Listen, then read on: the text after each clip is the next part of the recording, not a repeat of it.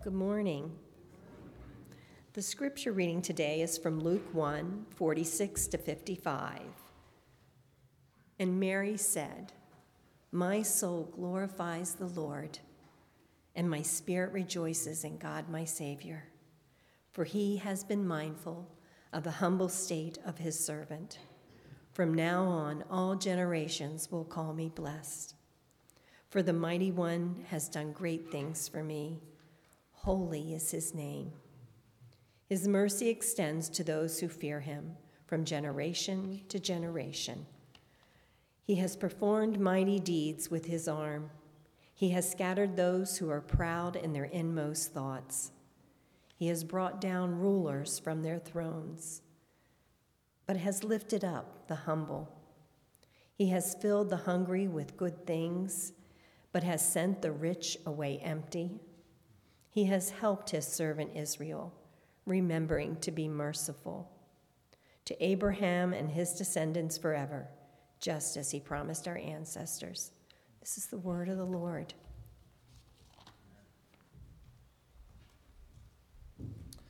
Church, let's pray.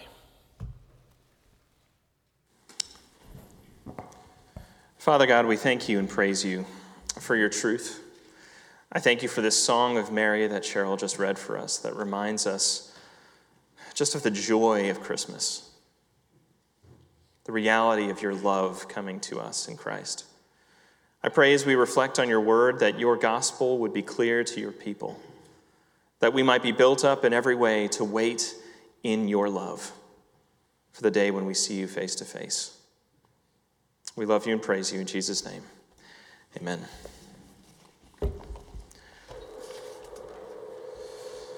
Well, what's your favorite Christmas carol? You don't have to answer, but think about it a little bit. And also think about why do you love it so much? You know, people have really strong opinions about this. At times, I have. Um, we have very strong opinions about carols that we love and very strong opinions about carols that we don't love. Um, for me, Away in the Manger just doesn't do it for me. Jesus cried. He made noises. He was a baby. No crying he makes, please. I am sure his healthy lungs wailed nice and loud. It's a beautiful song. But perhaps your favorite is Hark the Herald Angels Sing, which we'll be singing later. And its profound theological message. It brings, um, it, it brings in a reflection on how Jesus overcomes the curse of sin and renews God's image in us. It tells the gospel from Genesis all the way to the end. It's by far the deepest Christmas carol. Um, or perhaps your, your preference is for uh, carols that tell the story of Christmas, like What Child Is This that we sang, or Once in Royal David City, which we'll sing tonight. Or your favorite carol might be about a song about the hope that Christmas brings into our situation, into our world. You know, the hope of Christmas applied. A song like I Heard the Bells on Christmas Day or O Holy Night. You know, I love those songs so much. Or maybe it's Jingle Bells. I don't know. A song composed entirely of sentiment on, and nostalgia. You know, my favorite changes from year to year depending on what I need and where my heart is, and that's okay. I'm not sure I can pick just one carol this year, except to say that I love the Advent carols even more, like O Come, O Come, Emmanuel. But today we're looking at what is appropriately called the first Christmas carol, Mary's song, also called the Magnificat. It's been turned into music throughout the years, um, and there are beautiful tunes that you might have in your mind. She sings it, though, in praise to the Lord after she has been told she would conceive a son by God's Spirit who would bring salvation to all God's people. You know, it's a wonderful song she sings, and we can see it as a song reflecting on God's love, even though the word love is not even mentioned. It's God's love displayed in his character, his actions, and his personal care. As we reflect on Mary's song, my goal for you is to see how the steadfast love of God enables us to embrace our season of Advent waiting with confidence. We'll look at the source of God's love, the display of God's love, and how we experience God's love. You know, Mary's song opens with a beautiful expression of praise. The angel has announced in, in the prior passage that, that she's going to be pregnant before she's married while still a virgin. And this has caused her a lot of confusion. She's uh, left her home to go visit her cousin, uh, Elizabeth. And her cousin has wonderfully encouraged her, greeted her with joy, said, how, how could I possibly be so blessed that the mother of my Lord would come to me? God had revealed to Elizabeth the truth of Mary's baby. But you know, it's still going to be a major inconvenience for Mary. But she nonetheless has moved from her place of uncertainty to praise. From uncertainty to praise. That's one reason it's so powerful to hear her words. She says, My soul glorifies God. My spirit rejoices in God, my Savior. And then throughout this song, she quotes from no fewer than six Old Testament books. Man, Mary is profoundly wise.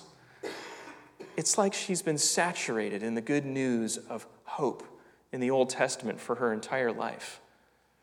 Remember, she's young, 12 or maybe a teenager. And she gives this beautiful song of immense theological depth. It's a heartfelt expression, though, in these first words of gratitude to God for his steadfast love. But I first want to look um, in, in this song on how she reflects on the source of God's love. You know, in the bulk of Mary's song, she doesn't dwell on praising God in, in the, uh, she doesn't dwell on her own circumstances for he, her emotional state, but she rejoices in God's character and what he has done. Mary in this song brings out three attributes of God, two of which we generally don't think of a lot at Christmas. In verse 49, she calls God the mighty one who has done great things for me. She's reflecting on God's power toward her. Although at Christmas we generally think of God taking on weakness as he inhabits human flesh in Christ, in the incarnation, it's truly also an expression of his power. And it's one that a lot of people wrestle mightily with. You know, one of the things that people have the hardest time accepting about Christianity and about Christmas is the virgin birth. Historically, it's actually one of the reasons we are a separate denomination from, from other um, Presbyterian denominations that are more common in, in, our, in our country. Um, it's because in, in some of those, and I, and I don't want to go too deep into that, um, pastors don't actually have to believe in the virgin birth. And that was a reason for separating in order to affirm the truth of God's word when it was being denied. This is significant. And it's really hard, especially when you have churches saying pastors don't even have to believe this because it's too hard to accept. People will ask, How can a virgin become pregnant? That can't happen. Don't you know the birds and the bees? Don't you know science? Would an ultimate God really inhabit the lives of a backwater Middle Eastern tribe 2,000 years ago? It's preposterous. How could something of eternal significance happen that way? The claims are just too much to believe. But you know, these concerns and these doubts, they arise from questioning God's power. Something Mary very clearly affirms. She affirms his might. But the objections themselves display an inconsistency of reasoning, for the claims of Christmas are rooted in an ultimate God who rules over all things, who created all things, and in whom everything lives and moves and has its being. And if you believe that, believing in the virgin birth isn't really that hard. We need to recognize what Mary recognizes that God coming to us at Christmas in this time and at that, in that way was an expression of his divine power breaking into our world in love. The second attribute Mary recognizes is God's holiness. She says, holy is his name.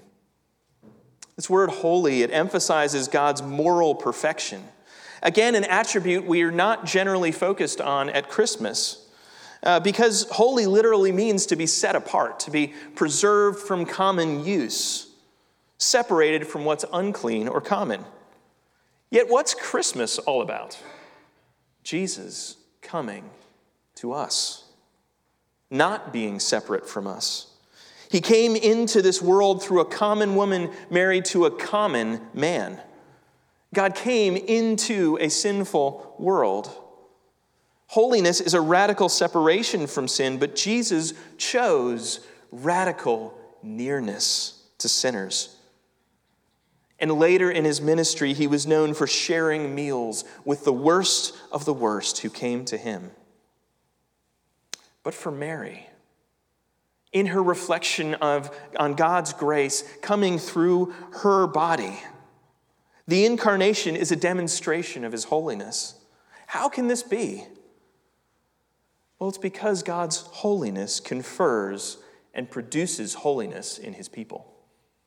God's holiness is contagious. He doesn't get despoiled by humanity, He infects humanity with His holiness. Jesus ultimately suffered for our unholiness to make us holy. Jesus' birth is an expression of God's loving holiness, for in coming to us, He doesn't destroy us, but instead gives us His holiness in love, those of us who trust in Him. And that's actually where we move quickly to this third attribute his mercy. His mercy and his compassion. In verse 50, Mary sings, His mercy extends to those who fear him from generation to generation. She repeats this same idea toward the end of her song in verse 55 when she says that God has remembered to be merciful to Abraham and his descendants forever, just as he promised. By these two statements, Mary is making a reference to the Old Testament, uh, to what's called the Shema in the Old Testament. It's this often repeated statement of the character of God, how he introduces himself to his covenant people. It says, I am the Lord, the Lord, a God merciful and gracious, slow to anger and abounding in steadfast love and faithfulness. What a beautiful way to for God to introduce who He is to His people merciful, gracious, slow to anger, and abounding in steadfast love and faithfulness.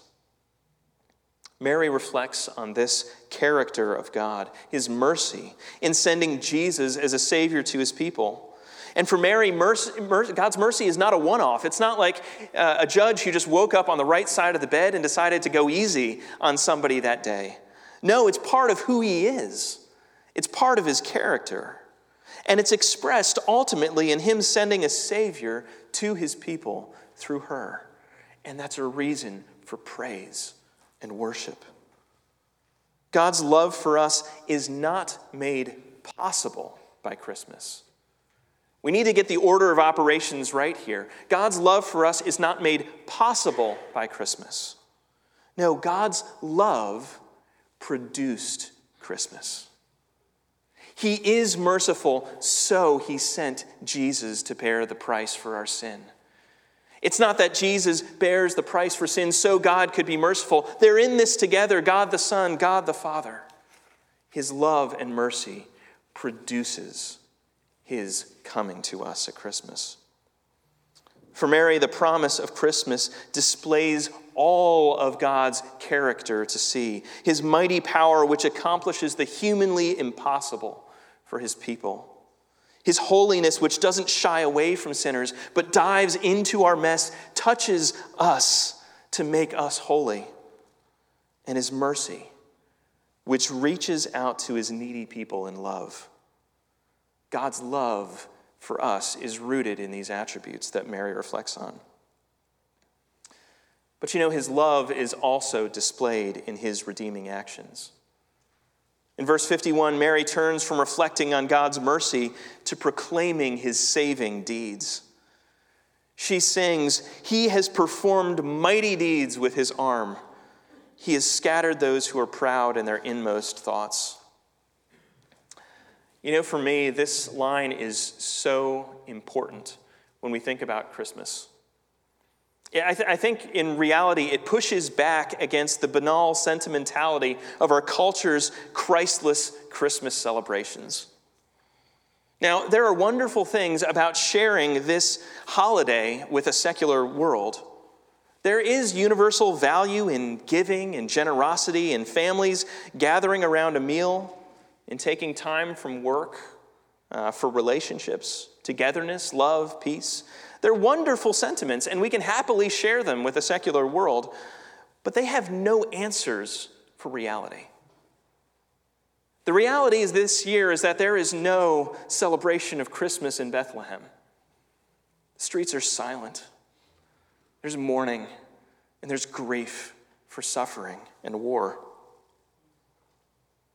And while we gather and feast, they're hungry in the world.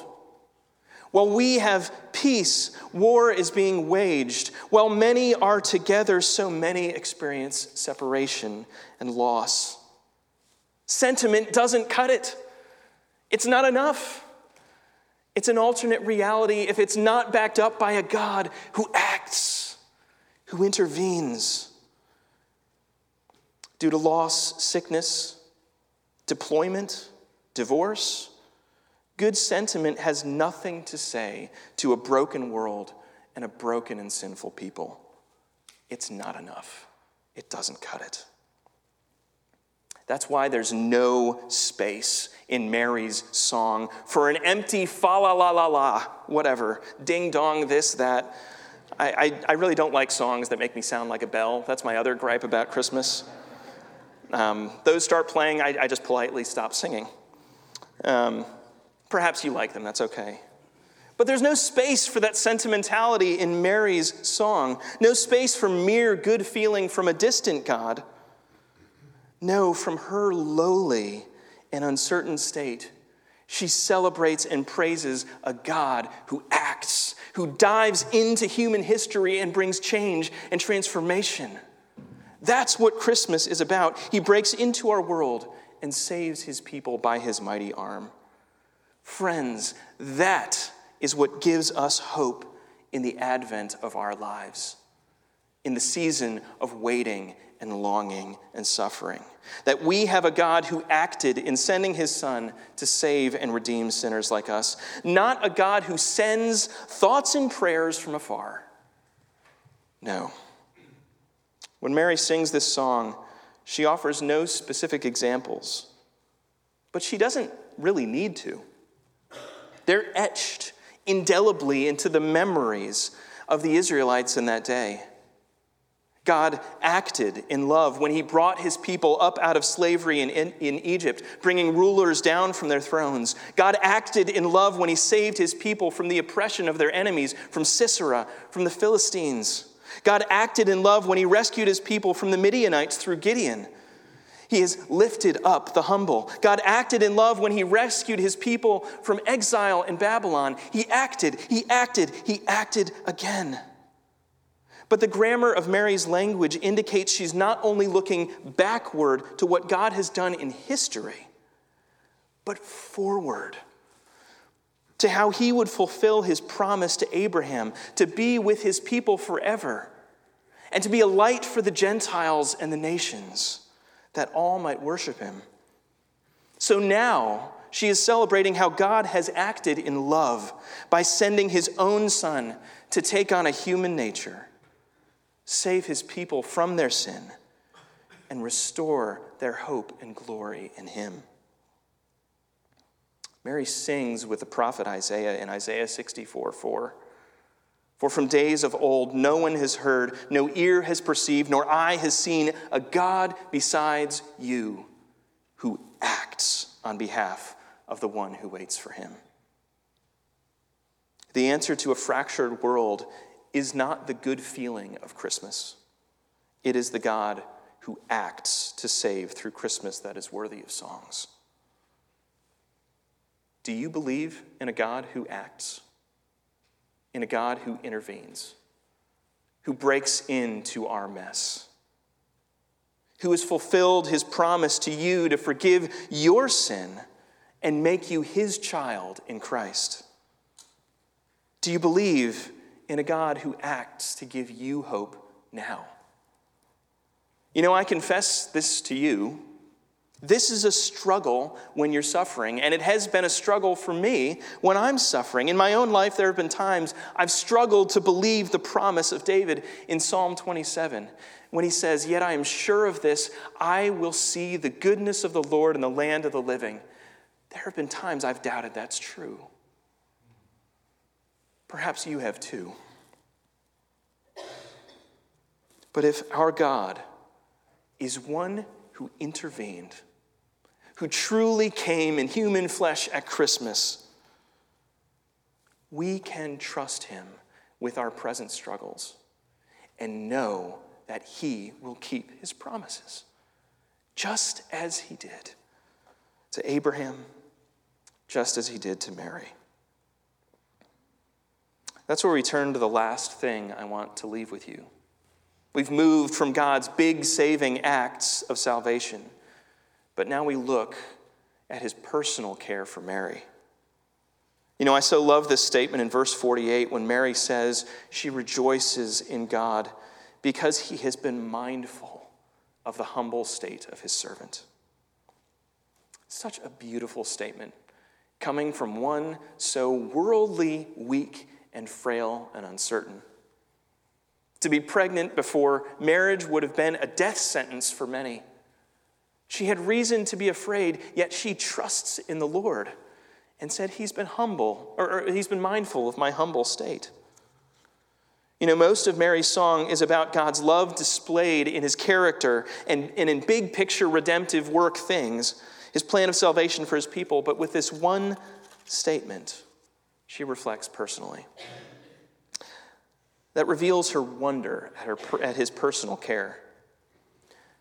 You know, some Christians, and perhaps this is you, find it really easy to believe in a God who is supreme, who is mighty, who is holy, who rules over all things, but struggle to believe that he could actually invade human history and my history to be attentive to us personally in our needs.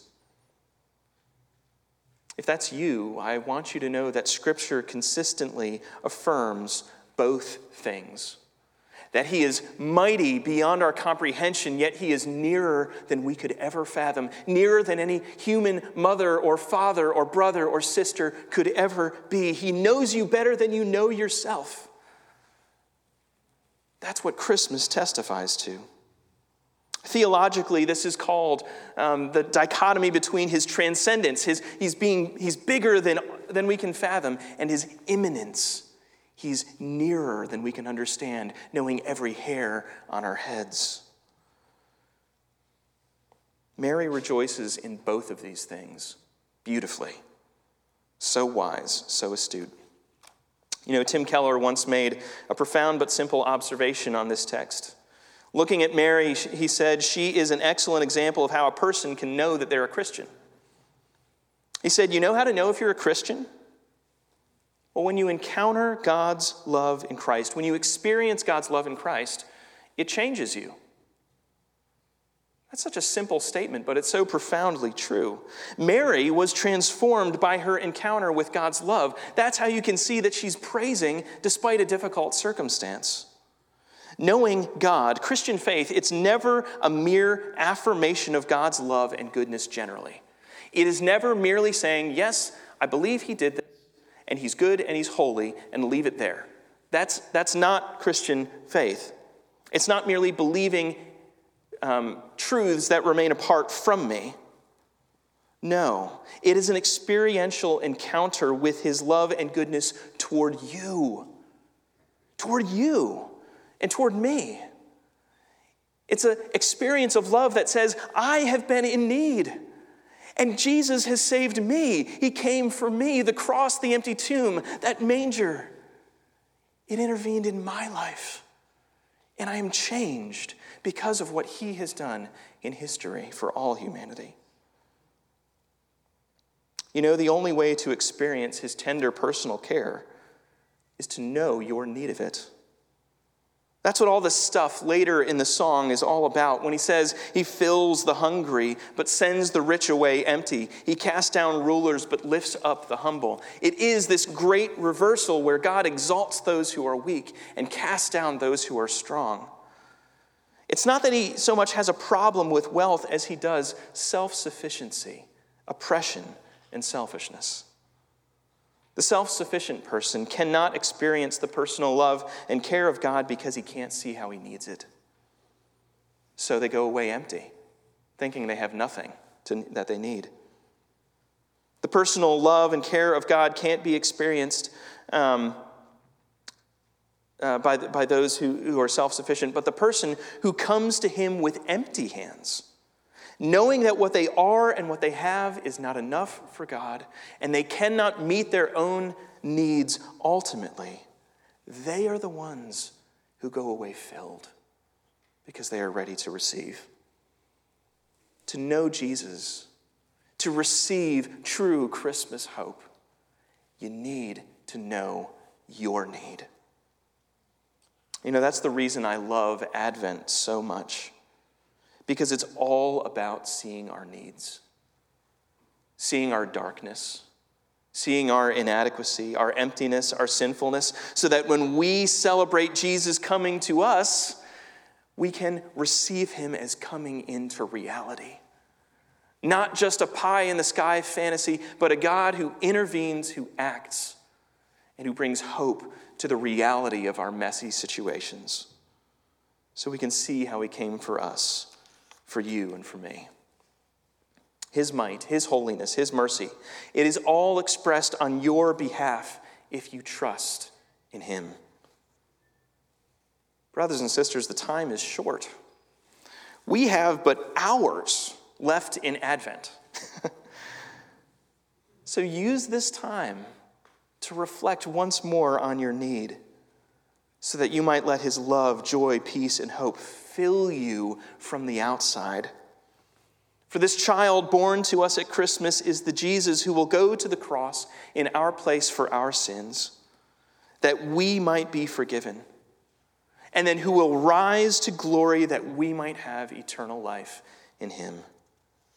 Come empty and be satisfied by the God who lovingly gives you everything in his Son. In him is all you'll ever need.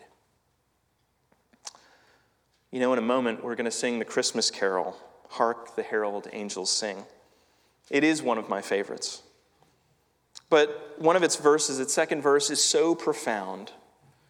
And I think it reflects on how God manifests his love to us at Christmas. Let me read this for you, and then I, will pray and we'll sing together.